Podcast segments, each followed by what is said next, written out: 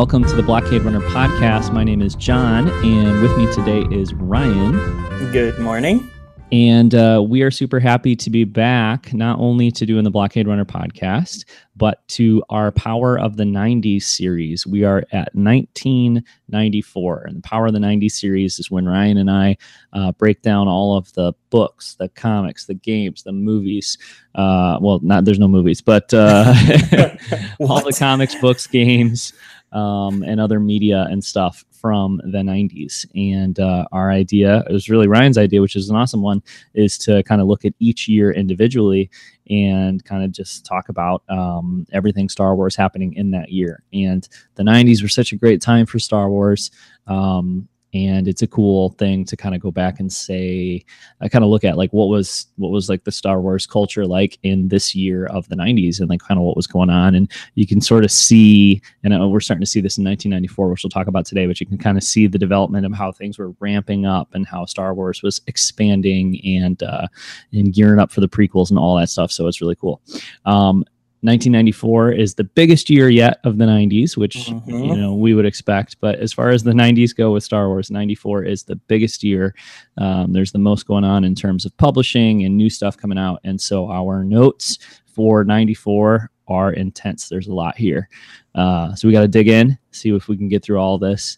Mm-hmm. Um, and we're going to start with our Star Wars novels, as we usually do. And there were five novels released in 1994. Um, which is you know quite a few. I mean, uh, even by today's standards, I don't know that we're getting five like full on novels uh, per year. Um, or if we did that, that's probably like the most we're getting at this point. So um, I think it's gonna only there's only going to be more going on past you know, 94 as far as novels go but um, in comparison to you know the previous years of the 90s this is a lot um, so first, the first three, um, or the first three we're going to talk about are the Jedi Academy trilogy from Kevin J. Anderson. Uh, Ryan, have you read the Jedi Academy trilogy back in the day or anything like that? No, I haven't actually. And so all three books in the trilogy came out in '94. Yep, all three came out in '94. Um, the first one came out in February, I believe we have here, mm-hmm. um, and then the next one, Dark Apprentice. The first one is Jedi Search. Um, the next one is Dark Apprentice, and that one came out, I think, in like summertime. And then, yeah, the last one, Champions of the Force, came out um, in the fall. So, wow, yeah. Um, so I can only imagine that would have been pretty exciting, a pretty cool thing. Back in 94 to have these three Star Wars novels featuring Luke Skywalker, Han Solo, um, Princess Leia, um, and to, to get this kind of complete trilogy of stories all in one year. It was probably uh, quite the event, I'm thinking. Yeah, because these are the books where Luke is training the next generation of Jedi, correct? Yeah, sort of. Um, like he's got he's got a school of some kind, um, a Jedi Academy. Uh, I think it focuses on his relationship with um, one student mostly, um, but uh, maybe in Jedi Search, you know, it features more mm. more Jedi. Uh, I, like I said, I haven't actually read these ones. I, I may have read one of them um, quite a while ago, but like you know in the 90s um, mm-hmm. so i don't remember too well yeah. um, but I, I was looking through the the sort of summaries of these and um, yeah it sounds pretty cool i mean the first one uh, the big thing that i took away from it is that um, both kessel uh, and the maw are featured um, and obviously those are on our minds right now because of solo a star wars mm-hmm. story so i think that would be fun to go back and, and uh, read these and kind of see how those things were presented uh, in 94 by kevin j anderson in comparison mm-hmm. to like how they're presented uh, in solo. Um, but um, yeah, so and then in in the second book, uh, that's when uh, the second book is Dark Apprentice, and this is when um, an even greater danger arises at Luke Skywalker's Jedi Academy when a brilliant student delves dangerously into the dark side of the Force and unleashes the spirit of an ancient master of the evil order that warped Darth Vader himself. So that, that sounds pretty good. Yeah. was it Ben Solo? no, it wasn't Ben Solo. Okay. Um, yeah, I mean that's that's I, and and that's one of the things like talking about these books in the context of like the power of the '90s and looking at the '90s and all that stuff. Mhm. Um, that's that's like really cool. Like I I I if, I'm looking forward to going back and reading some of this stuff from this era before the prequels were. They they're actually going to get. I don't know if they're announced yet. I don't think they are announced yet in '94 officially.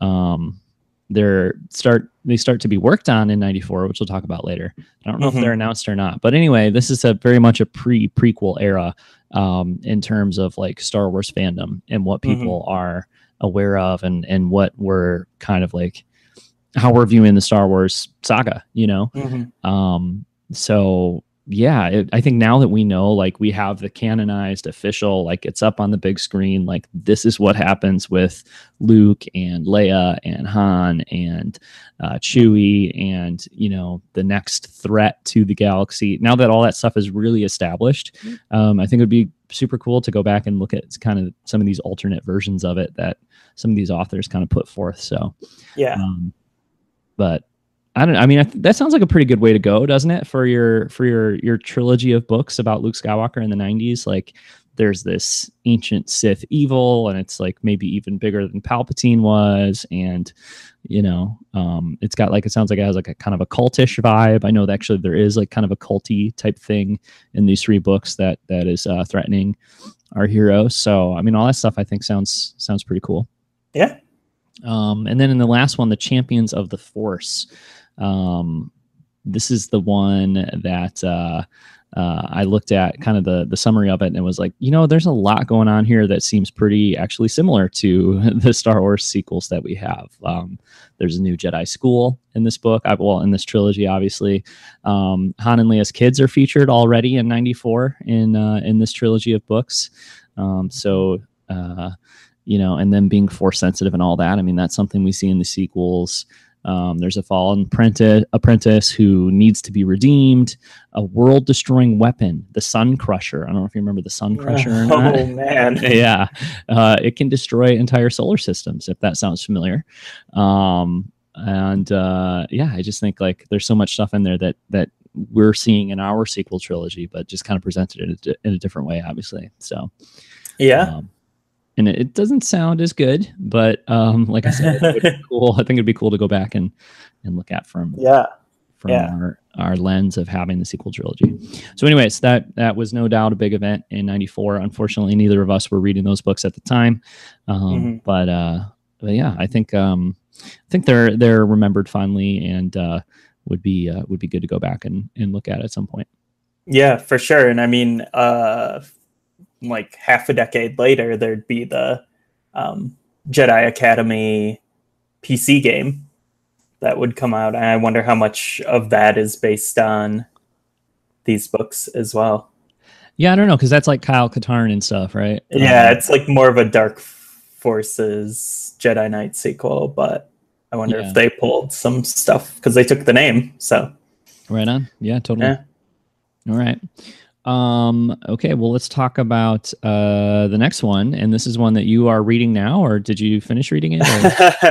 yeah, I had the best intentions of finishing it before we recorded, and I only got about 100 pages in. Um, okay. But yeah, The Courtship of Princess Leia. Um, this was another novel released in 1994. It's actually a standalone novel, it's not um, part of any trilogy or duology or anything else. Uh, but John, you said you read this back in the day. I think I did. Yeah, I think I did. I know I read the next book on our list uh, back in the day. Um, I think I read this one too. Although I'm looking at like your bullet points here and thinking like, oh, wait, what is this book? did I actually Yeah. read it? So maybe I didn't, but uh, I, I thought so.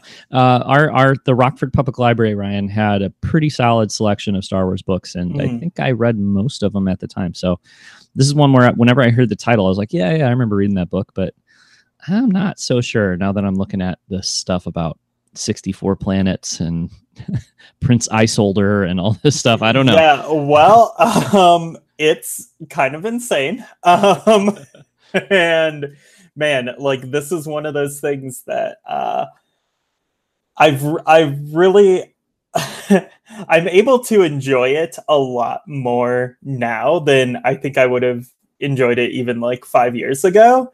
Um, but especially like this really ties into um, what we were talking about, I think two episodes ago about canon and about legends and kind of coming to terms with uh, perhaps unreliable narrators um, retelling the events in Star Wars that happened so long ago and so far away. Like, you know, it's hard to get a clear picture on these things. But uh yeah, this book is something else. Um so kind of the um the plot is that um you know, Leia is and this is like post Return of the Jedi, um post uh Thrawn trilogy actually. Um, and yeah, I believe it's post post Thrawn trilogy because I think it's five years after Return of the Jedi and the Timothy Zahn books. They happen like right after Return of the Jedi. I think. I don't know. Yeah, we're, um, we're not uh, we're not experts on either trilogy, or I mean on the uh, the the the, the Thrawn trilogy or or these ones, but yeah. Yeah. Um, so it's about five years after Return of the Jedi, and um, a race of people called Hapes, Hap- Happies, Happies. I don't know. Um, they have they like govern um, a like group of planets. There's like 63 or 64 of them, and they come to Leia, who's working as, you know, a I'm not sure what her official role is. Like she's still like a princess, um, considered a princess, but she's definitely like a diplomatic figure um, in the New Republic. And uh, so these these people come to her and offer her assistance in defeating like the remnants of the empire and there's like this new threat of like warlords um, popping up in different areas. Um, and so they offer they have like you know 64 planets at their disposal and like they you know they have all these resources and wealth and they offer to you know lend her their assistance but only if she marries the queen's son, who is like the prince of um, these lands. So basically, at this point, it becomes the uh, the Spin Doctors song, uh, Two Princes, and uh, Leia is forced to choose between this really handsome, wealthy prince or Han Solo, which is kind of weird because um, this is definitely taking place like you know x amount of years after return of the jedi and you know i i kind of felt like at the end of return of the jedi that she had sort of made that choice. Yeah totally. Yeah. Um like there wasn't really anything like up for debate at that point. Um and I think that's kind of how Han feels as well. But um it's so it's really weird because like Leia is like smitten with this Prince Isolder and so like and all his wealth and he's like super handsome and all this. And so like Han goes off and wins her a planet in a sabacc game and like he like is so stoked on this and like brings it to her and she's like oh that's so sweet but uh, that's not gonna work because this planet is in this warlord's territory so it's kind of worthless to me. And um so that's uh really interesting and um also there is something that the hapes bring to the New Republic, and it is the Gun of Command, which is a gun that when you shoot someone with it, it uh, makes them like susceptible to suggestion. um, and it kind of makes them like do whatever you want them to do. Um, so uh, Han uses the gun of command to. No, I was hoping this is not where it was going. Yeah, to No. essentially kidnap Leia. and Uh, to get her away from this prince. And uh, there's also, and you know, I don't know how this, like, like I said, I only read like the first hundred pages, so I don't know how this all shakes out, and maybe it does in a way that is really satisfying. And gives Uh, Leia actual agency as well. yeah, like, she, like this is very different than the general Leia that we've kind of become accustomed to. Uh-huh. because they, she's kind of portrayed just as this like flippant young girl who's like trying to choose between these two dudes and is like I'll make up my own mind and like going back and forth and like flirting it with both of them and kissing both of them and it's like it's not my favorite Leia portrayal Mhm. um, but there's also some revelations about Han's lineage um, that he's actually descended from uh, a great uh, a great king Mm. of Corellia, um, which is a little weird um, and really, really at odds with uh, you know what we just witnessed in Solo. Um, but yeah, it's uh, it like it actually it reads and flows really well. Um, like I actually enjoy the uh, experience of reading it but there's just uh so much stuff that I'm like, whoa, really? Like it's but I mean it's you know, it's 1994. Like we like you were just saying, we don't even have like the prequels yet. Mhm. Um, so this was like really uncharted territory, and I I know people like in this era were probably like not even sure that you know how long Star Wars would last if it was just like a passing fad again, and they just kind of swung for the fences, and um, I don't think there was as much scrutiny put into um, Oh yeah, definitely not. the continuity at the time and- there wasn't yeah. a story group or no. anything and even just like even outside of continuity just like characterization hmm because like yeah i can't i can't really see han solo kidnapping leia like that's in any in any way Yeah, Like- yeah, yeah. Yeah, I feel like I feel like this era was more like if you were an author and you wanted to write Star Wars and you had a pitch, you know, that you could bring to like Lucasfilm Publishing and like here's my idea. It's like, okay, that's cool, go for it, you know. And so Mhm. um which is I mean, that's kind of yeah, in, in a way I like that because you just probably Mhm. get like a variety of Star Wars stories and if you're not really think of them as necessarily being all, you know, canon or whatever, it's just like, hey, here's a Mhm. a toy box full of characters that authors can play with. I mean, I know that they were they you know there, there was more connection than that. I mean, they did try to keep it more you know um, consistent than just like do whatever you want.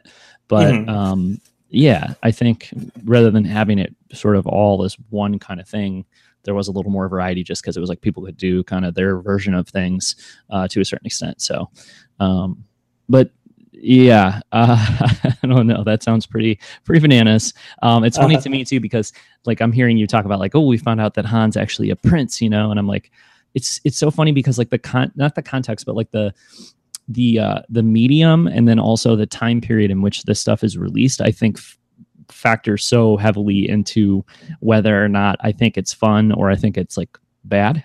Um, because like if you were like oh this book came out in like 1979 or it came out in 1979 and it was a comic book or something i'd be like oh that's such a zany fun sort of thing you know?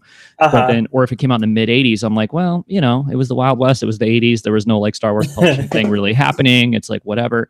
But then I, I feel like now even in the 90s like as we move closer and closer to you know contemporary Star Wars, you know, fandom, or or maybe just like closer and closer to when I got into like Star Wars, like big time.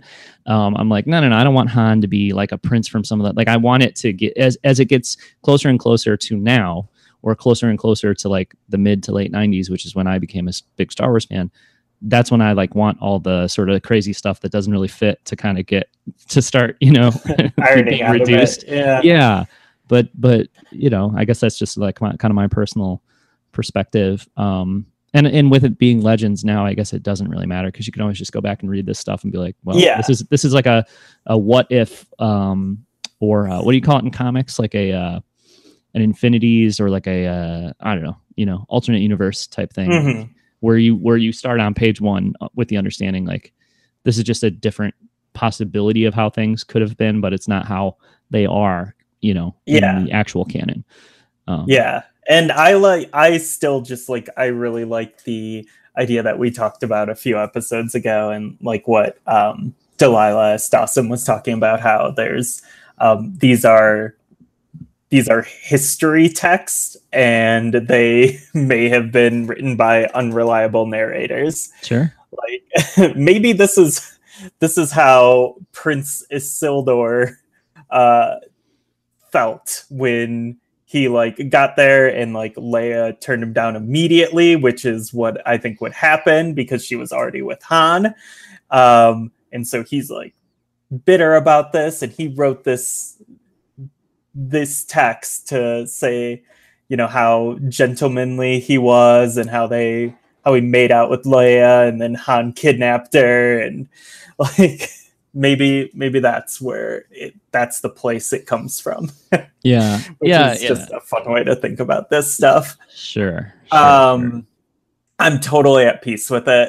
And um it does actually what's really great about this book though is like there's so many ideas that um kind of bloom in this book and i actually um did a little bit of research and yeah like a lot of things are kind of mentioned for the first time here that would actually become canon. Um there's talk about and this is 1994 there's talk about how um you know the new republic was uh, like the old republic i guess was like overthrown um, by what would become the empire and they like hunted down jedi um, which you know obviously is what we got in um, episode three and there's also uh, mention of dathomir um, Dath- yeah, that, Dathomir. Yep. Dathomir, yeah. Yep, mhm. I like when I actually say some of this stuff out loud. I'm like, wait, is that even a word? Um, but uh, yeah, there's mention like that planet plays a huge role in it, and um, there are these witches of Dathomir in the book. Um, these and that I think I mean I'm sure is what the like the Night Sisters in the Clone Wars. Oh, yeah. and the I mean that whole Maul arc and Savage Opress and all of Mhm. that. Like, um, I guess that's what that's all based on. So, um, yeah, yeah, that- it would be interesting to see kind of how that happened. You know what I mean? Like who brought that concept into the Clone Wars, you know? Because I I don't think it would have been George, but maybe, you know, the author who's the author of the courtship of Princess Leia? um, like Dave Wolverton. Mm. Oh, it's a man who wrote the Princess Leia book. Mm. Oh, um, okay, great. Uh, but- uh, no, but uh, I was gonna say like maybe you know George kind of brought that Dathomir thing to that author, but I kind of doubt it though because I don't think he was too involved with any of this stuff. So, um, but I'd be surprised if George, when they were putting together the Clone Wars um, and introducing the Witches of Dathomir and all that stuff, was like, well, let's go back to the courtship of Princess Leia and pull out the Witches of you know. So. We'll have to see, like, as we follow the '90s here over the next Mhm. however long it takes us to get through the 90s to see um, if some of these concepts pop up again and uh, where George might have pulled that stuff or Dave Filoni or whoever did. Yeah. Um, just a couple more things on this book before we move on. Um, I like the book ends with obviously Leia choosing Han. Yeah. Um, and I believe it ends with their marriage. So that's um something that's interesting and I feel like this is a story that will uh, eventually be retold in the like quote unquote new canon. And I wonder how it's going to like play out. I could see it being more of like the courtship of Princess Leia being like, you know, her and Han's relationship post Return of the Jedi, which um which I would actually like to get more info about. Like Yeah, I mean, yeah, that would be good for sure. Although I have to say, like after reading Last Shot um last month, uh-huh. uh, it's they they kind of brush over that like very quickly after um, the Battle of Endor. Like Han, you know, and Leia got married, and Leia was pregnant, and they just make Yeah. it kind of seem like it just happened really like like basically. And it's funny because you were like, oh, I kind of felt like at the end of Return of the Jedi, she had chosen. I feel like Last Shot and some of the other stuff, like when it's referenced in the new canon, almost kind of makes it feel like they had basically made a lifetime commitment to one another right there on Endor. You know what I mean? Like it was kind of the deal was sealed there. So I, I can't really see them revisiting a story about her having to choose between Han and somebody else. No, no, I don't think it would be that way. But yeah, like in Last Shot, like all those kind of glimpses into their marriage and like young Ben and stuff, like I think that is such a fascinating time. And maybe maybe there won't be anything about like the courtship or whatever. But It um, needs to be Claudia Gray, I think, if if it is like yes happened. absolutely um but yeah like i and man i still really just want the book where where do things go wrong yeah, with them where's the point where han goes off to be a smuggler and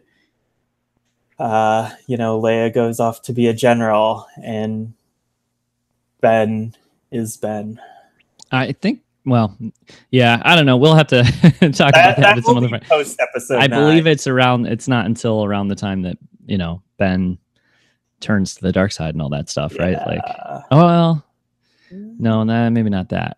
Okay. Anyway, Yeah. it's, at least not until they send him off to the to Luke's academy and all that stuff. I think. Mhm. But okay, uh, one more novel, and then we're going to jump into some other books uh, from the era. But one more novel is uh, The Crystal Star, um, and this one I've definitely, definitely read, and uh, I really liked it at the time. Um, and uh, I feel like this one, maybe if I'm remembering, uh, maybe it's the courtship of Princess Leia that I'm thinking of. But uh, I feel like it doesn't have that good of a reputation with like um, Star Wars legends and uh, fans and stuff like that. But Mm. uh, I liked it at the time, and I feel like the story is is a pretty compelling idea because uh, basically um, the uh, solo Skywalker children have been kidnapped um, at the start of this book, um, and uh, Leia and Chewie and R two. Uh, try to track down the kids, and at the same time, Han and Luke, who are cut off from Leia when some star dies, um, which I think is like the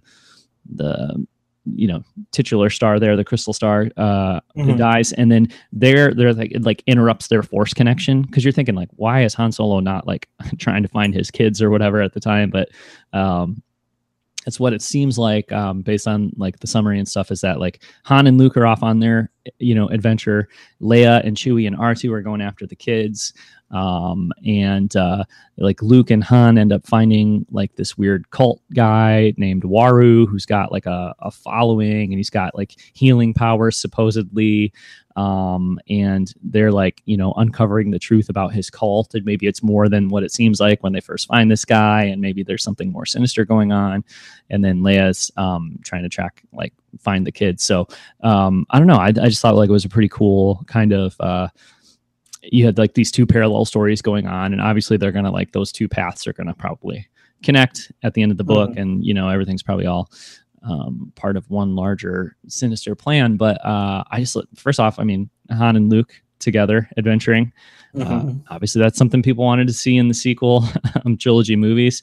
Um, we didn't get that, which I think is um, ultimately the right call. But uh, this stuff is out there. You know, if you want to read stories about those two guys, um, you know, adventuring together and stuff like that. And then also Leia has like a very high stakes, you know, kind of um, story of her own.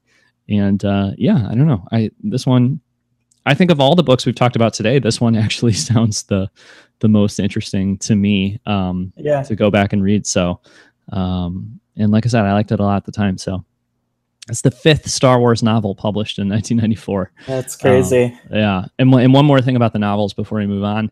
Uh, I, one thing I'm noticing that I think will be a continuing um, trend throughout the 90s here with Star Wars publishing is there are the Drew Struzan cover art, like books that have Drew Struzan Uh-huh. cover art, and there are the they don't have Star Drew Struzan cover art. books. Um, and there's a pretty marked difference. I feel like you know if you look at the covers of the Jedi Academy books, um, they don't look as good as um, like the cover of the Crystal Star here, which has like a really great cover actually. Yeah, I was reading f- about the courtship of Princess Leia, and apparently, um, they like it. The cover looked like a romance novel, and because it kind of is, and it didn't do um, quite as well as they had hoped. So they put a new cover on it to make it look more action focused. And on one of the covers, because I think it was the the re-release, the new cover, um, they it said that they just they needed a picture of like Han Solo, so they took like a picture of Harrison Ford from Blade Runner and just Oh. put it on there, As you would, sure. which uh, is pretty great. So wow, yeah. Yeah. Well, I, I'm yeah, pretty big fan of the Drew Struzan um, book Yeah. novel covers for sure. So.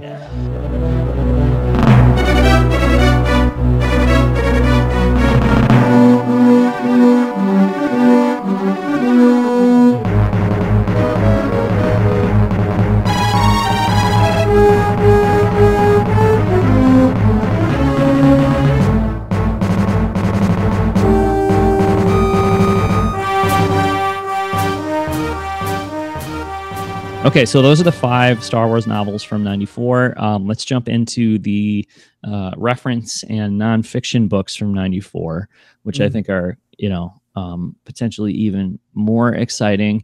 And we're going to start with a guide to the Star Wars universe. And Ryan, I got so excited when we were texting and uh, Yeah. putting together the notes for the show uh, when I realized that this book came out in 1994, A Guide to the Star Wars Universe.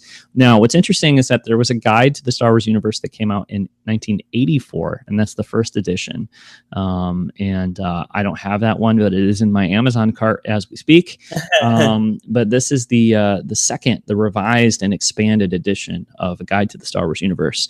Um, and uh, man, just like the cover, I know that like looking at the cover of this book, it's like, dude, I, I looked at this book, I read this book over and over, and and had it with me all the time in the 90s like i loved this book. And we took like the content in this book so seriously and it was like oh you want to know about star wars? It's in here. Like you know this is we know everything we need to know. We've got like the bible the star wars bible right here. Like we've got it all um and uh, it's hilarious now actually to to think that we I mean, it's a great book. I love it. You know, it's really cool. But like, there's so much stuff in here that you would read now and just be like, "Oh, okay."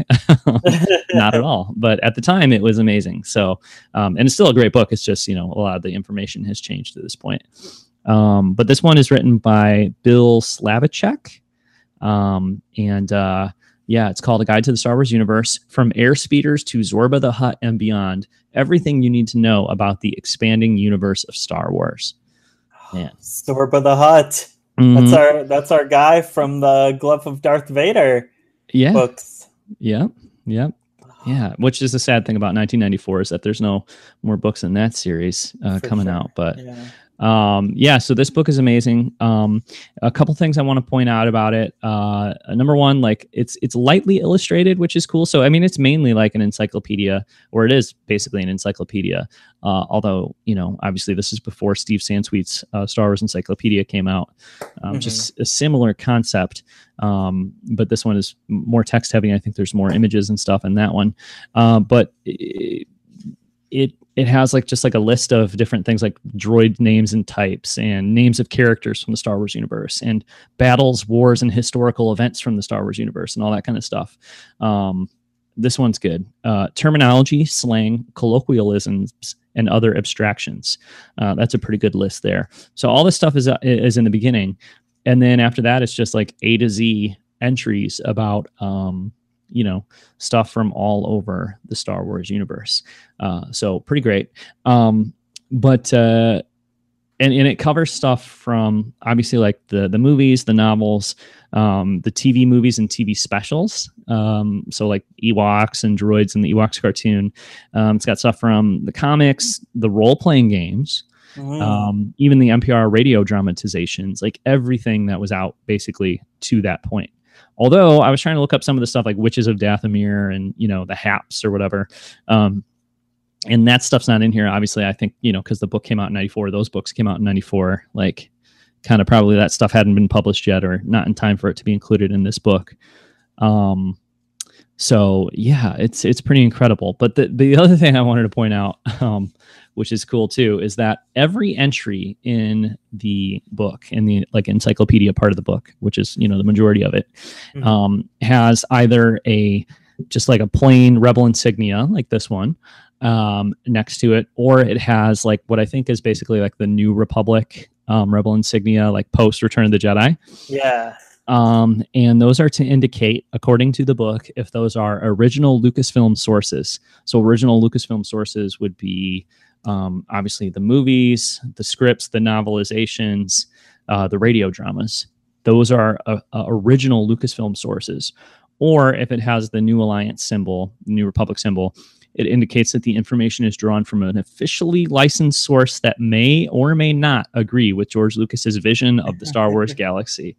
Um, so that was always cool too, like looking through this book in the 90s and like um, finding information and saying like, okay, now you know, is it from like it would tell you like that came from the movie or it didn't. And some of them, if there's like a really long um, kind of like uh, chunk of information, it'll show you like a couple paragraphs and it'll have the rebel symbol next to it and then a couple paragraphs that have the new new republic or yeah um, symbol to kind of indicate like well some of this stuff comes from george but then there's stuff that comes you know not from george too so um, yeah, it's it's kind of awesome. It's it's like the best.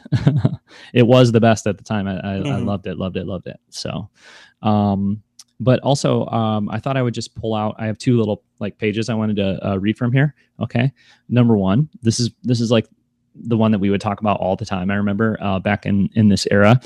Page three hundred and thirty six, the Owen Lars um, uh, entry.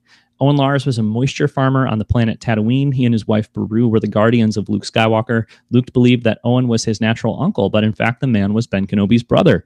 Kenobi gave uh, Luke, or gave, yeah, Kenobi gave Luke into Owen's care right after Luke was born.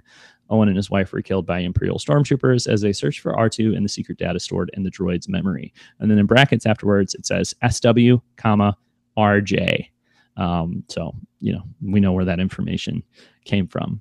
Um, the following entry on page 336 is Aurus. An Aurus is a large, harmless, blob like creature that inhabits the forests of Endor's moon. And then in brackets, it says ETV. So that's from the Ewoks TV show.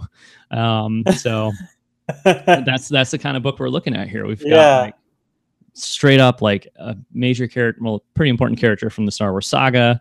And like this is straight from, you know, Star Wars and Return of the Jedi to you know an entry about an Ewok character, um, yeah, whatever. So, um, yeah, and obviously like the Owen Lars stuff is like something that changed, and I remember you know we just like we had it committed to memory. Like Owen Lars is is Obi Wan's brother, you know, um, and I remember like I think even all through the prequel trilogy, I kept thinking, or we would talk about like, oh, is it going to be revealed that that it's that it's Obi Wan's brother? And I don't know, but anyway, um, yeah, a guide to the Star Wars universe. This is like the coolest book. And even now to track this down, there's three editions of it. There's another one that came out in 2000.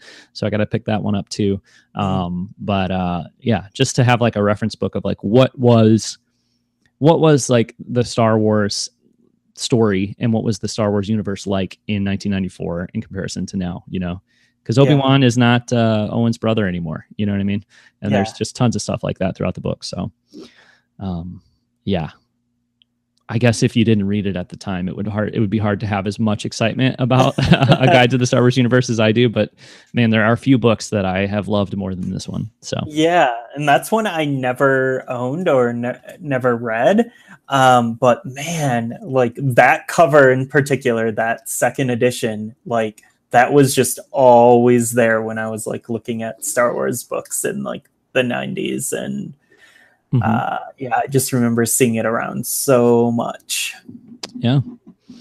Yep, for sure. I think um, I think it was pretty important to a lot of Star Wars fans, like in that era, you know. So, um, but uh, the the other book I wanted to point out from this time period, uh, uh, reference book or what do you want to say, is the Art of Star Wars. Um, and this is a book that was published in '79, I think. Yeah. Um, so it's a re-release of that, but and so I almost thought, like, well, we don't need to talk about this because it's really a book from 79. This is the 90s. Mm-hmm. You know, we mm-hmm. don't need to talk about it. But um, I think you can tell by looking at like the cover of it um, and just like the branding oh, and stuff, yeah. the fonts, all that. Like, this is that era when, and actually, this is cool to point out too on the back um, at the top, it says classic Star Wars, you know. Um, uh-huh and I think this is this is like that period of time. Like obviously, you know, one of the reasons we're doing the Power of the '90s series is because like Star Wars was coming back in a big way in the '90s. It had been dormant for a while, and now they were like making this push. Um, and and you know, you can really see that here with like sort of celebrating the original trilogy and and re-releasing some of this stuff um, from this time.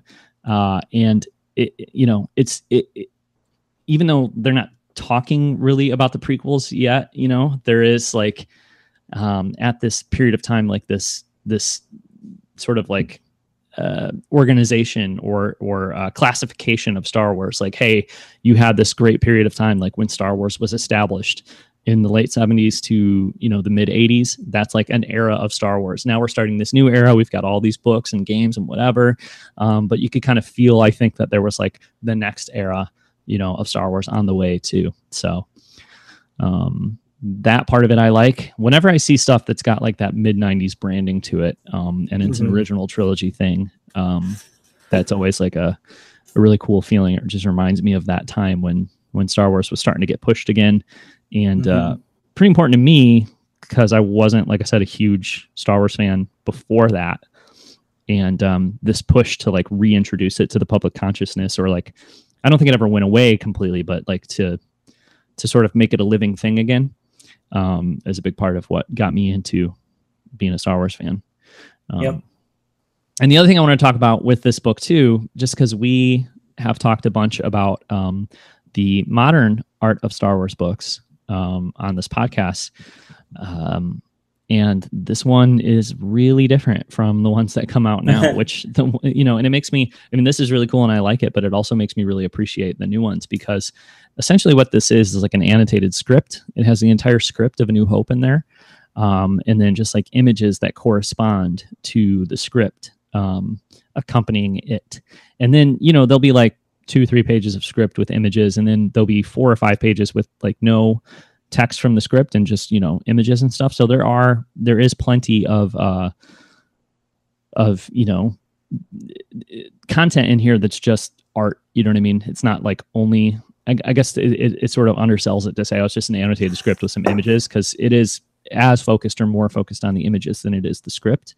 Um, but it's not telling a narrative of like the production and how mm-hmm. pre-production moved into production and post-production. And you know it, it doesn't really highlight the um, the designers and and artists uh, in the same way that the new books do.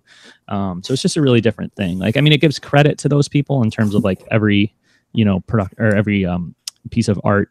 You know, um, an author uh, or artist is attributed to it. So it's not like it's like not giving credit, but it's not telling those people's stories. It's not. It doesn't have you know interviews and and quotes from those people, and it's not talking about like the development process and the thought process and the creative process of putting the stuff together um, in the way that the new ones do. So um, it is interesting in that regard, in the way that it's different from um, the modern books.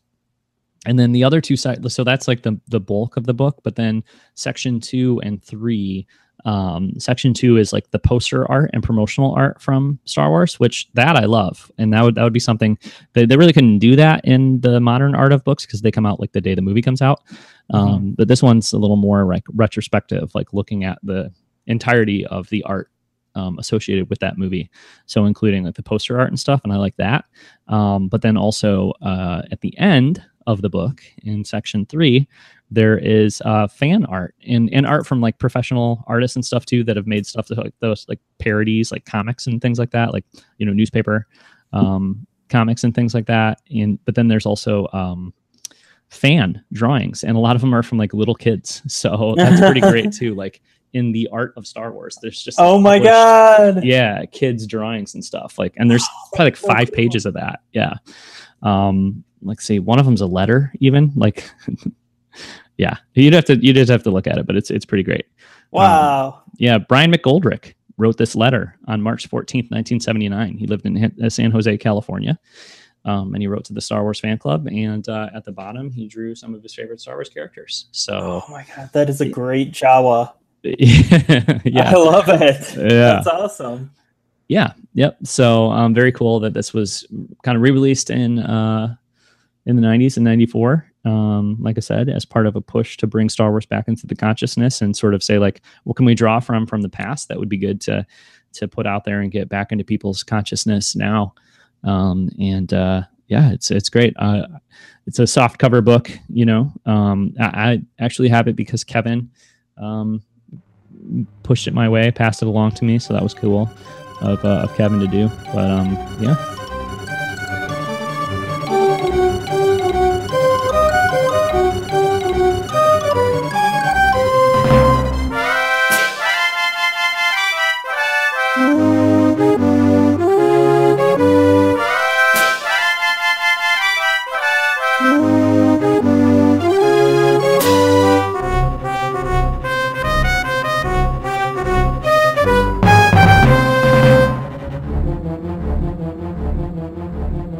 So, whew, lots of books, man. We're we're like an almost an hour in, and we've only talked about novels and um, and reference books from '94. So uh, we better keep moving. Yeah. West End Games, the RPG publishers, um, who, by the way, Bill Slavicsek, who is the author of uh, Guide to the Star Wars Universe. I don't know if you saw in the notes there, but uh, yeah.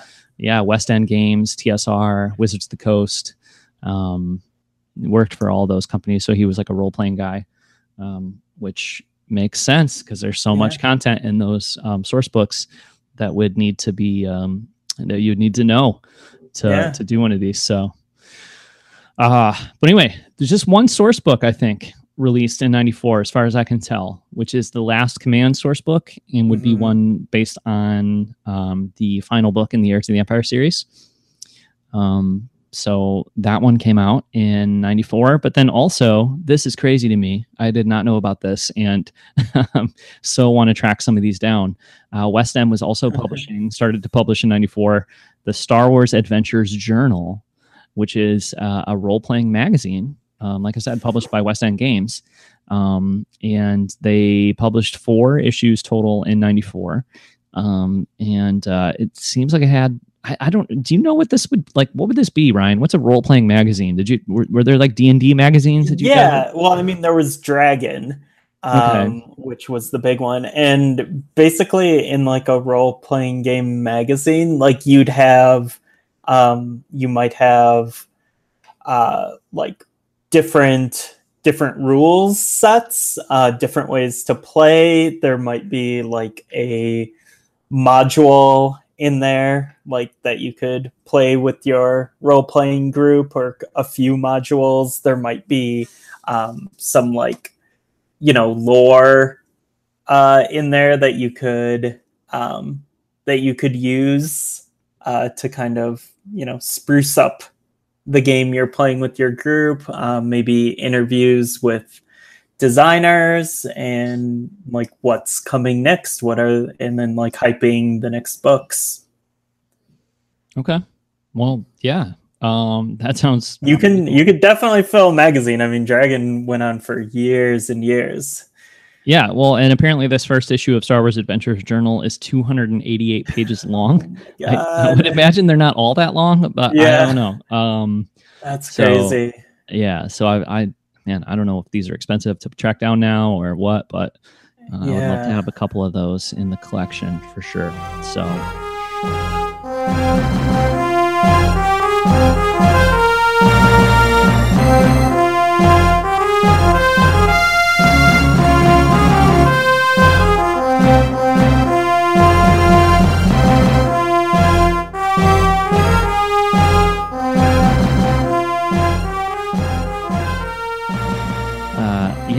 All right, so that's like that's what was going on with Star Wars publishing as far as books go in 1994. Mm-hmm. Um, let's talk about comics. Yeah. Um, this is kind of more your forte, Ryan. Sure. Mm-hmm. But looks like what four different Star Wars comic series going on in the 90s.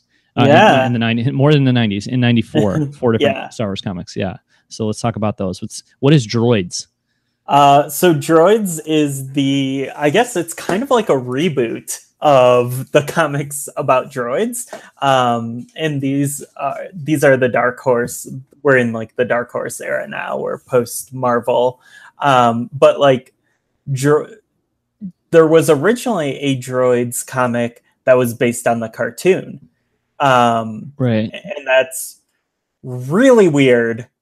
um, I actually um, I have an anthology of uh, some droids comics and some Ewoks comics, and those are they're all based on the cartoon, and they're all insane and like so ridiculous. Um, they're for kids, like real young kids. Um, but this is like a more serious, more of like that Dark Horse style of Star Wars comics. I've um, you know, I had some issues of this, um, or I still have, um, but I haven't really revisited um, this series in um, in many many years. But it it is more of that like um, dark horse vein of of droids comics. Yeah, because I'm looking at the cover of Star Wars Droids: The Kalarba Adventures number three, and it features C-3PO with like an angry look on his face, holding like a blaster rifle, like in the direction of the of the viewer and i'm like whoa this is like a this is more of a intense c3po than we're used to for sure. So yeah, yeah i can see where it's uh it's a little more of that dark horse vibe.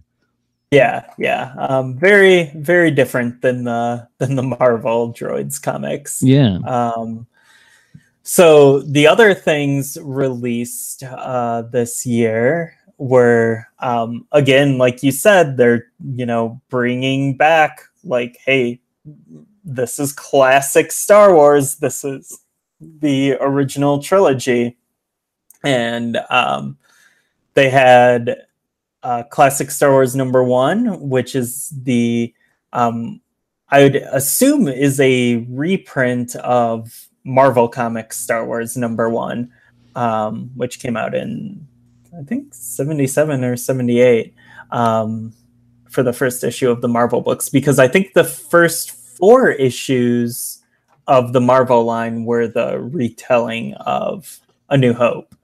And so this is a reprint of that. It's beginning to reprint those uh, those issues under the the Dark Horse banner. Um, something that I just finally we've talked about this before, um, but like I'm just finally digging into now are the classic Star Wars The Early Adventures, um, which are reprints of the comic strips from um, seven like 1979, 1980, and I believe that the comic strips are ref- referring to here, um, I don't actually have any of these issues, but um, the Star Wars: The Early Adventures would be the uh, Rex Manning uh, strips and newspaper strips, and I actually just or Russ Manning, not Rex Manning, not Rex Manning Day. Um, uh, but uh, a different kind of empire. Um, so yeah, I just recently, and uh, if you're watching the video version, um, got this uh, newspaper strips volume one epic collection um, at a sale at my uh, one of my local comic shops, and it has um, those strips here, Yeah. and I think they're the reprinted. Um, these are obviously like recolored, and I'm not sure if I wouldn't say recolored, but they're like really touched up and um, stuff. And I'm not sure exactly what the um, strips look like in these, you know, single um, floppy comics that came out at the time. But um, this book, like these are absolutely gorgeous. These newspaper strips um, reprinted in this uh, Marvel Epic collection, um, and they're like the the artwork is insanely good. And you know, it was just one dude doing these. Like he did the writing, the pencils, and the colors for these newspaper strips. Russ Manning, and like they are just incredible looking. Like I mean, it's kind of a, above and beyond what you'd expect to see in a newspaper uh, strip. Like, there's so much detail in every uh, every panel, and um, yeah, I've I've read um, a few of these, and they're really fun and um, you know really weird, as all Star Wars stuff from the late '70s, early '80s are, and um, it, pulling influences from all over the place, which um, you know may or may not be what George intended with stuff, but Mhm. um, I think they're really cool and like the actual likenesses of the characters from the films are just are great. So um, these are lovely, lovely comics, and it's cool that um, you know once Dark Horse got that Star Wars license um, that they would hold basically from you know the early 90s all the way to the um, essentially the the Disney buyout um, that they like did go back and uh, you know kind of take whatever had come before um, to make it more accessible for people. Yeah, and again, I think it's just like this is the you know the first couple of years of like, hey, Star Wars is back, and we've got a bunch of new stuff coming out, but also let's celebrate and re-release like um, some of the stuff from the past too, um, to kind of get Star Wars fever stoked again um, Mhm. in the hearts and minds of fans in the in the mid '90s here. So, um, yeah, it would be cool to track down some of those um, those issues from then, um, you know, just to see kind of how they were collected and presented then in in '94 Yeah. um, but also uh, I think too like something I've been meaning to get, um, which are you know available now up on uh, Amazon or wherever, are uh, the Star Wars the classic newspaper comics volumes from IDW. the hardcovers. Yes, yeah. Yeah. So, um, and and uh, I know I listened to an interview with the editor of those, um, which is uh, what's his name, Rich uh, Handley, I think. I just had it here. Um, but anyway, um, uh, talking about how they put these together and kind of sounds like like the best um, kind of way to to pick these up. Um, there's two volumes that are out now, and uh, and one more volume at least coming out uh, later this year. So um, those are up on Amazon. Nice big hardcover um, editions, and they're only about thirty-two dollars right now um, for each kind of Nice. collection. Yes, so uh, been meaning to pick those up. Hopefully, I'll, I'll grab those soon. Um, because uh, just like in the in the '90s, just like in '94, there is so much Star Wars stuff coming out. it's definitely difficult to keep up with all of it, but Yeah. those, those would be great to get. Um, cool. All right. Uh, oh, well, we still have uh, Tales of the Jedi to talk about too, right? Yes, yes. Dark Lords of the Sith. Um, I'm not actually sure what this is. I assume, like, I'm thinking it's maybe um, that Old Republic era because that's kind of what Knights of the Old Republic that uh, fell under this Tales of the Jedi banner. So I'm thinking this is a pre pre prequel. Mhm. Um, but I'm not actually sure. I'm not familiar with the with this arc. So yeah, um, I'm looking at some stuff about it on uh, Wikipedia here now, um, and uh, these uh, seem to be set in the year 3998 BBY. So what's that like? Almost 4,000 years before the Battle of Yavin. Okay. Uh, so yep, definitely in that era, and um, interestingly, uh, features a battle on Onderon, which is a planet that's talked about, uh, you know, later on, like in the Clone Wars and stuff, and uh, it was definitely part of like the whole Star Wars, uh, you know, canon and everything. Um, and then yeah, just like uh looks like Jedi versus Sith, Sith magic, Jedi war, blah blah blah. You know that whole thing Uh-huh. from that era. So I shouldn't say blah blah blah dismissively. I just mean like you know, we, we've heard about like you know it's kind of what you'd expect, like bunch of Jedi fighting a bunch of Sith. There's some supernatural elements to it, and uh, Mhm. you know I'm looking at a cover here. This definitely has that Dark Horse vibe. Everything looks very um, I don't know uh, what's the what's the word here. Uh, very intense, very kind of mature. Um, uh, the faces look a little more angry than you're used to with Star Wars covers. I feel like so. um, yeah, it's got that vibe going for sure. But people And I- love people love Tales of the Jedi. I know these are like Yeah. really well liked, and uh, yeah, must have been pretty pretty awesome at the time. Yeah, and I think like it really can't be understated, like Dark Horse's contribution to bringing back Star Wars. Because remember, this was like 90s comic boom time. Like we are just like on the cusp of the image revolution. Uh, you know, there's like, you know, X Men number one, Death of Superman, like all this stuff is happening. Like comics are like the biggest they've been in forever. And um, you know, like 90s comics, like they do have like a like an edge lord vibe to them, but um like Dark Horse did such a good job like kind of capturing that and but like making it fit with Star Wars. Like these books, like they look as good as anything like Marvel or DC's putting out, but they're Star Wars.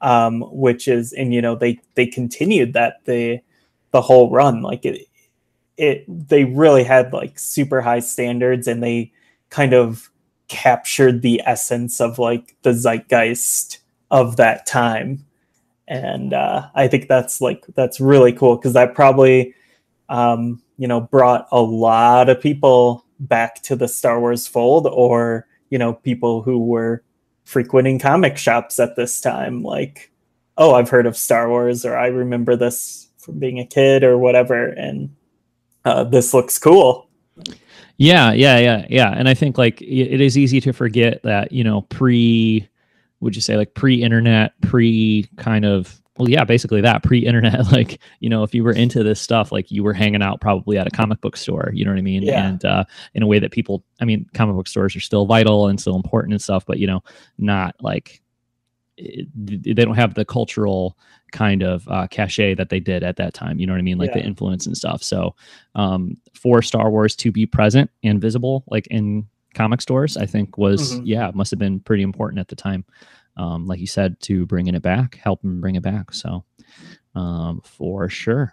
All right. Star Wars Publishing, 1994. That's that's everything we're going to cover in most, if not everything that came out at the time. So five novels, couple reference books, some more West End game stuff, uh, four different comic series. There was a ton going on in '94, and a lot of good stuff.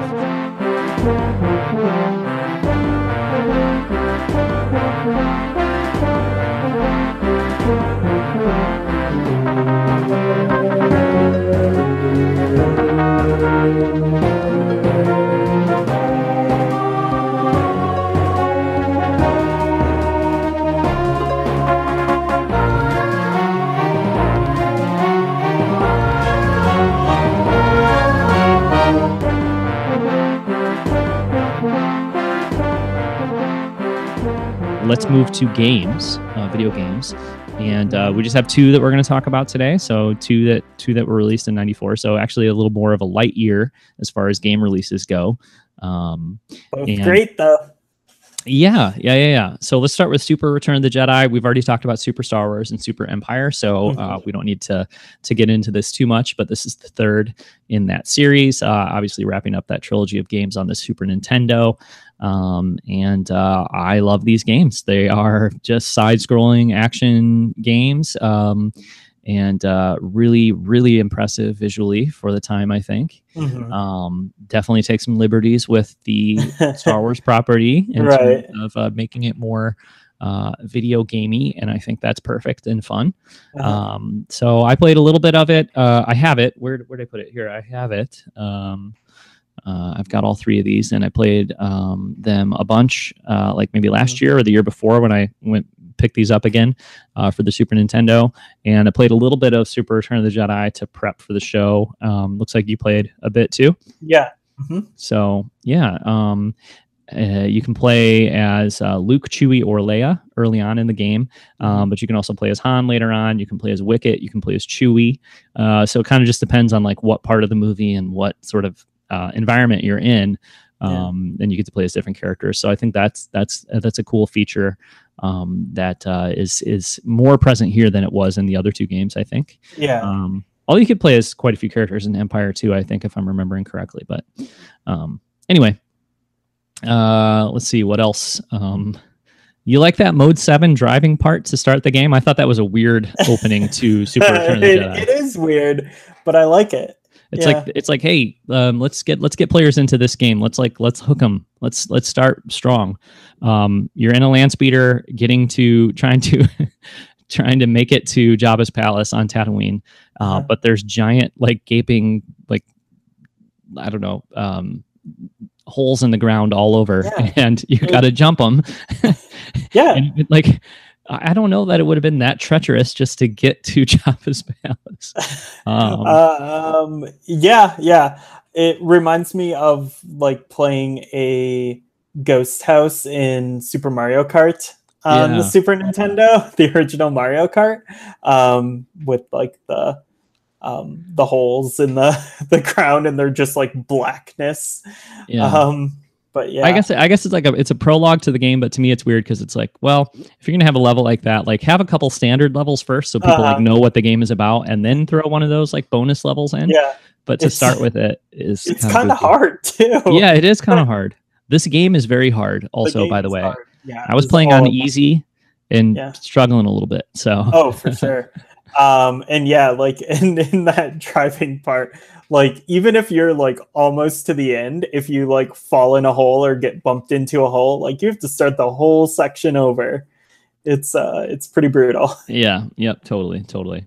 Um, a- after that, though, you, uh, I played as Leia. I don't know who you played as um, in that second level, but um, you, you can play as Luke, Chewie, or Leia there Mhm. at the start, and um, you have to make your way into Jabba's palace, which is um, more what I'd expect in a game like that. Yeah. Um, and uh, as you get to the end of that level, you fight your first boss of the game, um, which is, as you described it here in our show notes, the giant check-in eye at Jabba's palace. yeah the one that pops out to 3PO and R2, and 3PO's like, let's just go, let's get out of yeah here.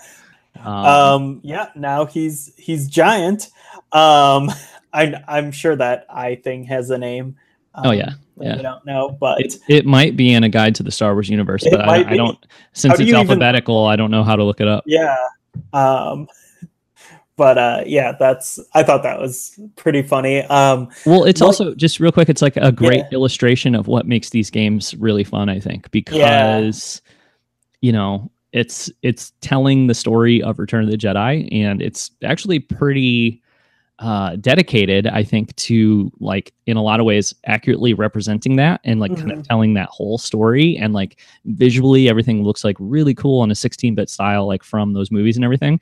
Um, but at the same time it is totally okay. These games are totally okay with being like this is a video game. Let's make it video gamey. Yeah. Um, so yeah, that check-in eye all of a sudden is massive and like a real threat to you instead of just like a camera on a on a stick, you know? Yeah. Um, but and I know some people would probably I'm sure at the time people were like, that doesn't make any sense or that's crazy or whatever. And people, you know, maybe now would go back to it and say the same thing. But to me, like that's perfect. That's what you got to do with the video game. I feel like, you know, or you don't have to, but it's a, it's a great approach to take, which is just to say, guess what? This is a video game. Let's double down on the fact that it's a video game and make it a fun video game, you know? Yeah. So I like Yeah. that. Um, I something also just like I noticed, and it's really apparent, like right in that first side-scrolling level, is like the the actual stage design has I feel like really opened up. Um because there it it feels like uh and I'm I'm wondering if it if these games were informed by it at all but like it feels like a Sonic level because you just you have so many paths you can take like in old school like the first trilogy of Sonic games on the Genesis like you could I mean you could finish a level in a multitude of different ways. Like there's um those levels were so big and open for um, for like a platformer style game. And i definitely get that feeling here. Like you can take a path where you're going to get a bunch of like one ups and um, you know it may have some different style platforming and stuff or you can take like the low road where um, you know it's uh, different different challenges. And i think that's uh, that's really cool that the levels are feeling so open in this game. Yeah, yeah, absolutely.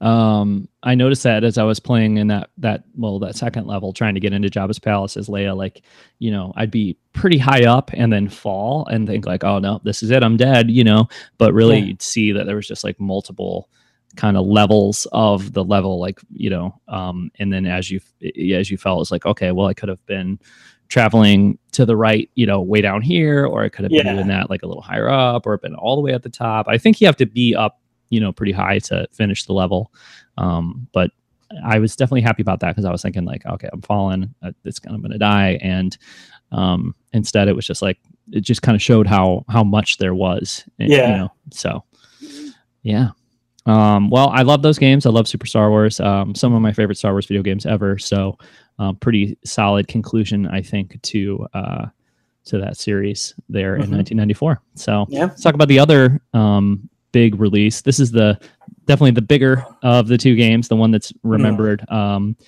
uh, super fondly and uh, was it had a huge impact, I think, at the time it came out, which is Mhm. Tie Fighter on the PC. Um, I'm thinking you were playing this game in the 90s, Ryan, like when it came out. Is that correct? Uh, not when it came out, but um, but after I did, I did end up playing it. Um, and yeah, it's sequel to X Wing. It's like arcade sim, I guess would be uh, the way to describe it. It's not like a total like one to one sim, like a like a Microsoft Flight Simulator or something, but um, it's also not entirely just like an arcade shooter. It's not it's, it's not just like Star Wars arcade. Um, it's uh, it again like I talked about when we talked about X-wing um, on I think that was 93 the Mhm. last episode of this. Um, the games felt like heavily influenced by Wing Commander, which was a series that I absolutely loved um, during this time period, and like I really got into these kind of games. But they're also uh, they're pretty hard, um, and which is a reoccurring theme with uh, a lot of Star Wars games, it seems. But um, yeah, these games are definitely tricky. Um, so I never actually like finished any of them, but um, yeah, again, just like we're seeing the, you know, this is kind of the genesis of what um, LucasArts could do. Um, you know, the video game publishing arm of uh, Lucasfilm, and we saw it in like you know Rebel Assault, and um, we're seeing it again here. Just like the really high production values, like this is stuff that's you know this is these are like hardcore PC games. Like these are not you know ga- games that really couldn't run on any of the mainstream hardware at the time. Like you couldn't have really had an accurate one to one version of this on like the Super Nintendo or Sega Genesis. Um, like, and I mean, also just there's so many like you need like a keyboard and a flight stick to like play these games basically. Like, um, they were so demanding and uh, the, the button layout like for the keyboard or whatever like there are like 40 buttons to remember it's crazy yeah. i was just trying yeah. to play it this week and i played a little bit and uh, it's not really my style of of, of game because like i don't know man. It's it's so kind of simulation heavy i feel like. I don't know if that's the right word to use or not but yeah. you know um you, you'll click on a mission to do and some imperial officer is telling you like hey you know there's there's freighters coming in to this sector and they need to all be inspected um, so fly by them and inspect them one by one you know? And, yeah and and, and usually like some all of a sudden something will start shooting at you or whatever and it'll get more actiony but even when it is it's like I mean, I don't know what I'm doing and I'm not good at the game, so that's probably part of it. But I feel like I would like fly around for like two minutes before like finally like an X-wing or something would like blast past me super quickly, and then I'd have like trouble finding out where it went, and like I don't know, it's just yeah. really um it's it's it's it's very light on the arcadey part of it i feel like and and much mm. more and even like when you click on a mission if you like listen to or read all of the the text and stuff um, you could be there for like five to ten minutes just like prepping for the mission like reading about everything that you're going to do and seeing like all the layouts of like the maps and stuff. It's it's intense.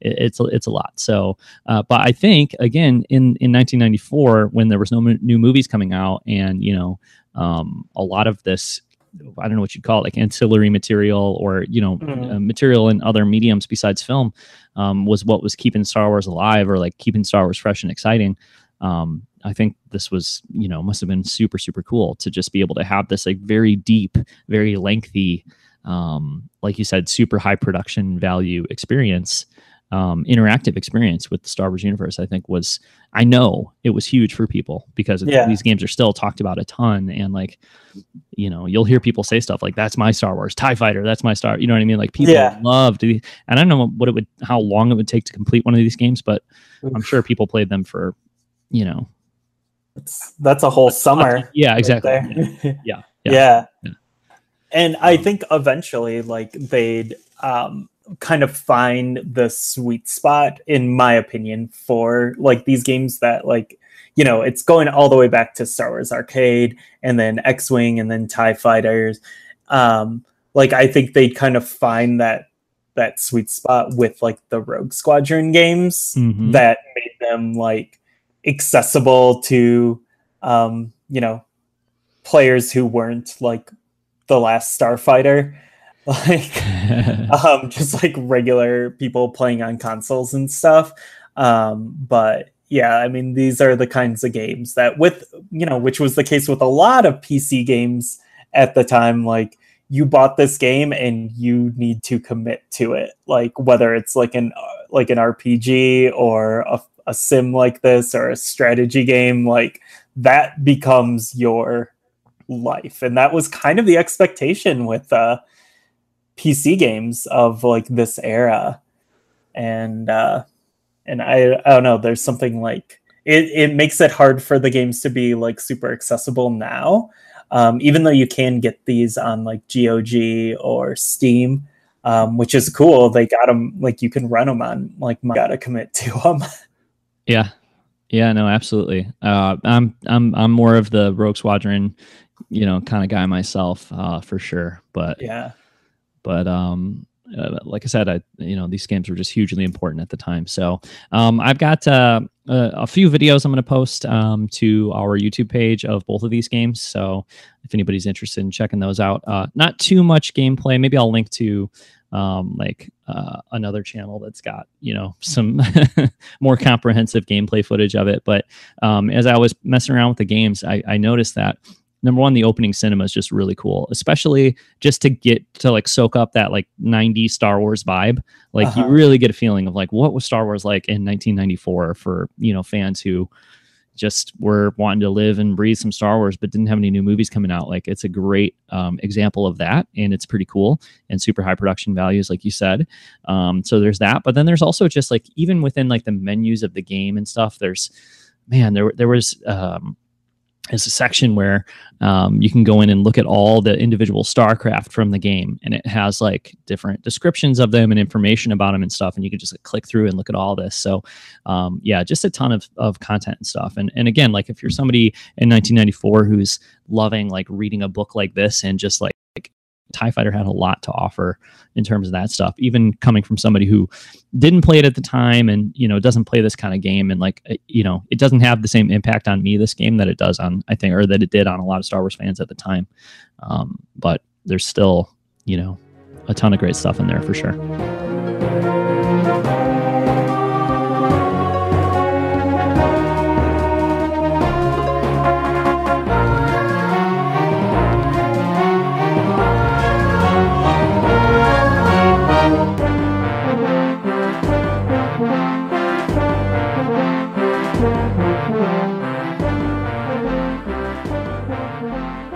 All right. Uh, so as we wrap up here, let's just talk about a couple other little things going on in Star Wars in 1994. Um, actually, the the first one here, you know what? Neither one of them are little. They're actually both huge. I think.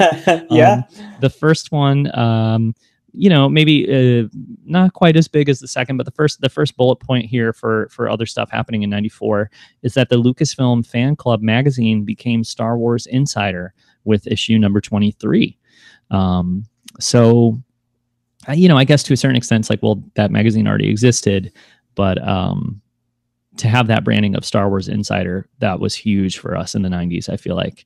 Um yeah and i think that kind of you know signifies the uh the all hands on deck approach to star wars that's coming from lucasfilm um because like I don't I don't know what the Lucasfilm magazine was before it became Insider, but I would assume maybe it's like here's some Indiana Jones stuff, here's some Willow, here's Tucker, a man in his dream. I don't know like no. what what that would consist of, but um, yeah, this is like we are going to be the Star Wars company.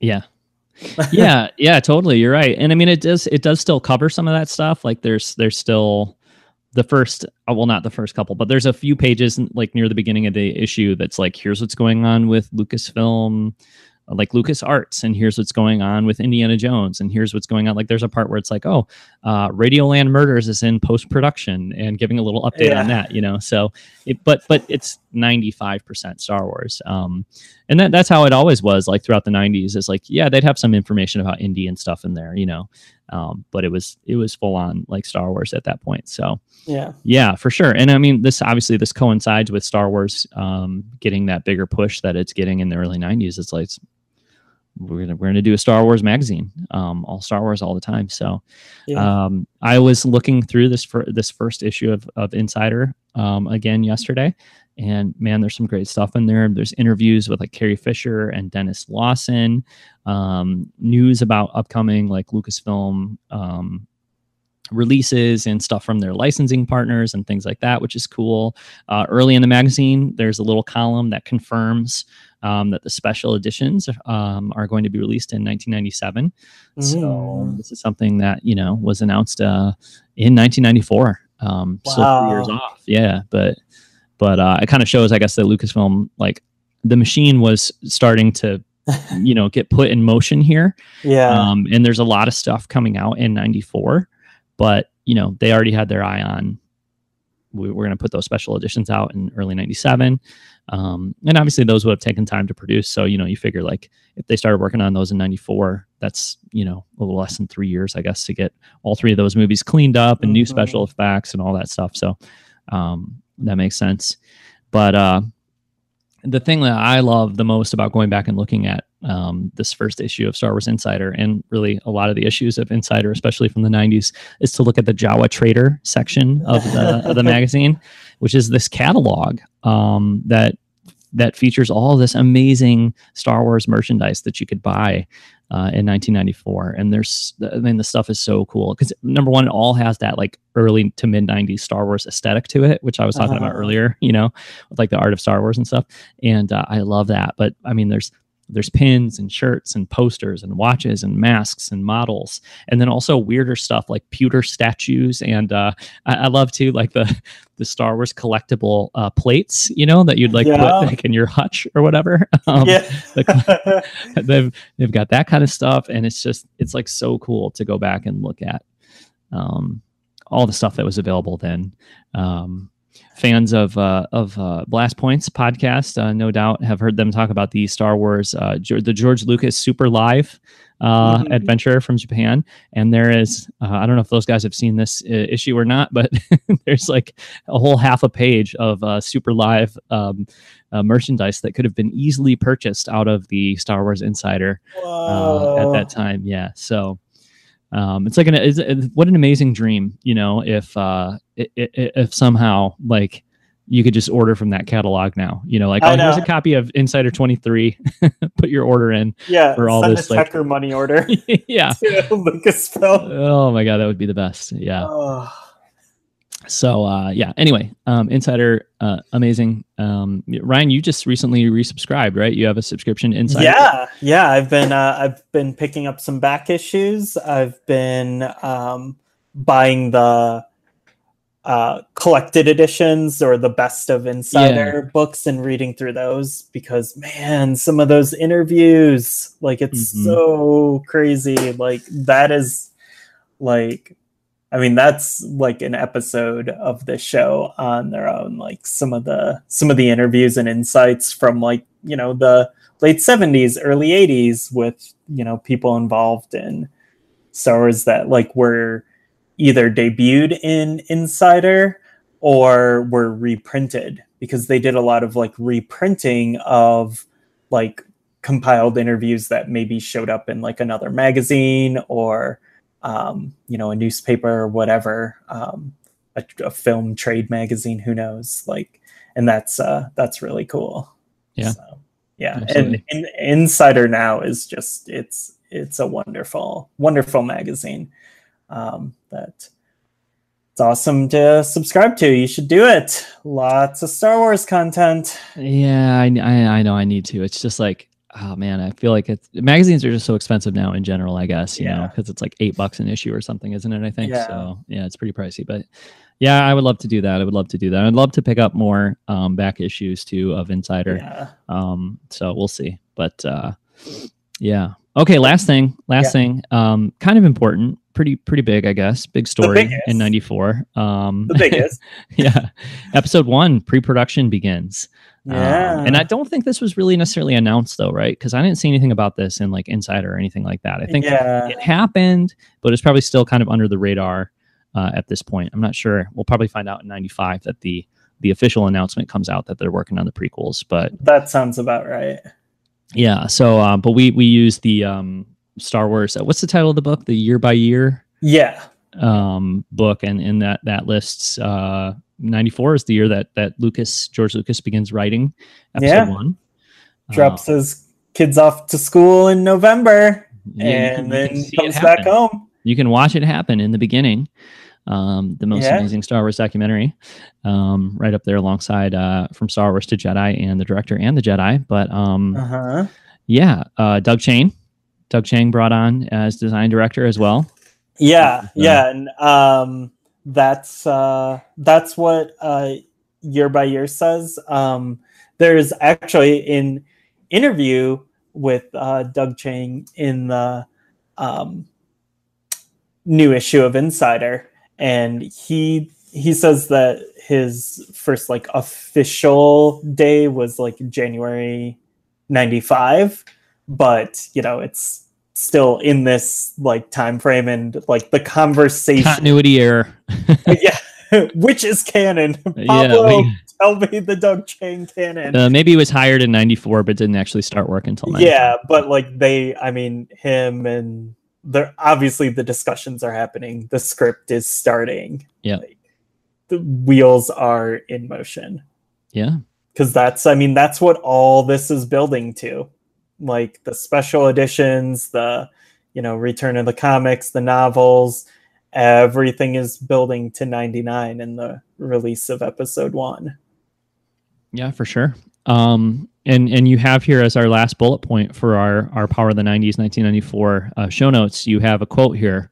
Um, yes. Which uh, what what is this quote here, Ryan? And where, this, where is this is um, what George Lucas told Doug Chiang when he came back to um, when he like came to or came to uh, Lucasfilm to begin um, production on the prequels. Um, Lucas said, "Forget everything you know about what Star Wars is because we're going to start over." they did that uh, in a lot of ways. Uh, they did Yeah. that with the with the design of uh, Phantom Menace. Um, man, that's cool. That's crazy. So, so George Lucas. Yeah. And that's the thing like because i think like you know doug chiang came in and was so excited he's like oh i love star wars like this is so exciting like i love you know empire strikes back and a new hope and like that's what got me to become an artist and a designer and then george is like no can't look like that. no, it's got to look different. Yeah. Um, yeah. Well, there's, I mean, obviously in the in the prequels and in the Phantom Menace, there is so much um you, very Star Wars feeling stuff. But as far as like the art design goes, like you know Naboo and Naboo cruisers and all that stuff, Mhm. like you know they really did push it away from the look of the original trilogy, which yeah you know, I think they they could have maybe not pushed it quite so far away look wise, but uh, you know, but, but but by the time you get to Revenge of the Sith, I think they got that down. Like you know, Yeah. that's kind of to me what like prequel era Star Wars should have looked like. It's still very OT, but it's it's got a, a newer look to it. But but it's an evolving thing, and uh, Doug Chiang's amazing. Obviously, um, Yeah. I think you had just texted me recently that he's uh, talking in the New Insider about working on Episode Nine, or yeah or somewhere you saw that he's talking about working on it. No, it's in uh it's an insider in that Mhm. interview. Um he's he's you know, he's overseeing the art department like when he um you know came back to um Lucasfilm after the Disney buyout. Um he was like brought in as like an overseer, I believe. Um but yeah, he's actually like he's really um committed to like staying on top of his art game um, so he's actually like working on um, designs and stuff as well. Um, I don't Yeah, know if that's like Not just being a manager or whatever or yeah, supervisor, like but also being down yeah. in the trenches and yeah, which I Uh-huh. think is great because man, like, um, you know, I mean, there are some complaints about um, the how different uh, episode one in particular looks. Mhm. um but i also like i think that's amazing because we have this this one star wars movie that looks like nothing else like because even even into like episode two like it started to a lot of stuff started to normalize um i think like that transition and then by episode three like we're basically at like you know oh this makes sense. This is right like this is before a new hope. Um but like episode one just there's so many just crazy designs and um it's such like a like a beautiful film. And i think like you know doug chiang i think he designed like the naboo starfighters and stuff which are and like um uh padme's ship as well like which are just like the craziest like i don't know like 50s style designs. And uh i love that stuff so much Yeah, yeah, yeah. And I mean, there was some controversy about the look of Phantom Menace and how different it was, but um, I think that's all down to George. You know, like Doug Chiang Mhm. was creating some really beautiful um, designs based on what George wanted it to be, and if George wanted it to be more original trilogy, uh, Doug Chiang would have done that. yeah um, but uh, uh, yeah, so I think like yeah, he's he's uh, obviously insanely talented and um, has done amazing work in Star Wars and. Uh, you know, starting with the Phantom Menace, and then you know we get to Mhm. see him do different things uh, post Phantom Menace. So, um, for sure. Although I do, I do remember because uh, I have to look this up, uh, but I know he left kind of, I think, before the prequel trilogy was over. Um, like I don't think he was designed director. Yeah, on- like early 2000s, he formed his own production company. Yeah, and I think at the time I remember kind of feeling like, oh, well, I like the way that like Revenge of the Sith looks better, you know, than than Phantom Menace, and Mm. you know, kind of thinking like, oh, well, maybe it's a good thing that Doug Chiang, you know, is not kind of responsible for the look of Revenge of the Sith because I, I like the way it looks better and stuff. But um, I don't feel that way anymore. I feel like it's like George just really wanted it to have like a, a very unique and, and different kind of look in the Phantom Menace. And, uh, you know, I think that's clear, especially when you see some of the amazing stuff that uh, Doug Chiang has done for the sequel trilogy and Yeah. how Star Warsy it looks and stuff. So, um, probably few people uh, who have as much. Um, like he would be one of the heavy hitters as far as like having that that total um, Star Wars expertise, like of having worked Mhm. with George and worked on multiple eras of Star Wars films and all that kind of stuff. So, uh, pretty amazing resource, and I'm glad he's back there at Lucasfilm for sure. Mhm. Um, all right, well let's let's wrap up here uh, this um, episode of the Power of the '90s for 1994. Packed year, tons of great stuff, um, and uh, you know we'll uh, we'll keep looking at each uh, each year of the '90s and back next year in '95. And '95 is a huge huge year. Um, yeah. I don't know if we'll be able to fit it all into one episode because I don't know. 95, like that's where it gets personal for me. That was my formative year that took me from like, oh, I like these movies to like, oh, I'm obsessed with this. Yeah, yeah, and an important an important thing, um, a a very uh, noticeable absence from our our list of releases for for these um, Power of the '90s episodes so far is toys. You know, there's no toys on our and and that's going to be back in a big way in '95. So oh man. that might need to be its own episode of the Power of the '90s, but we'll see. Um, Yeah. So, in any case, until then, uh, you can keep up with us uh, at our our website, our blog, which is um, blockaderunnerpodcast.com. Um, email us and let us know what you think of these uh, Mhm. these Power of the 90s episodes. Um, we're uh, blockheadrunnerpodcast at gmail.com. Um, still would love uh, some some reviews on iTunes so we could Yeah, haven't really Yeah. gotten any of those. no, no, we need some, we need some, we need some um, reviews on iTunes. That would be really helpful, and uh, and uh, they're not uh, exactly rolling in. So um, if you're Mm. listening, uh, it would be great if you'd run over to to iTunes and leave us um, uh, a positive review.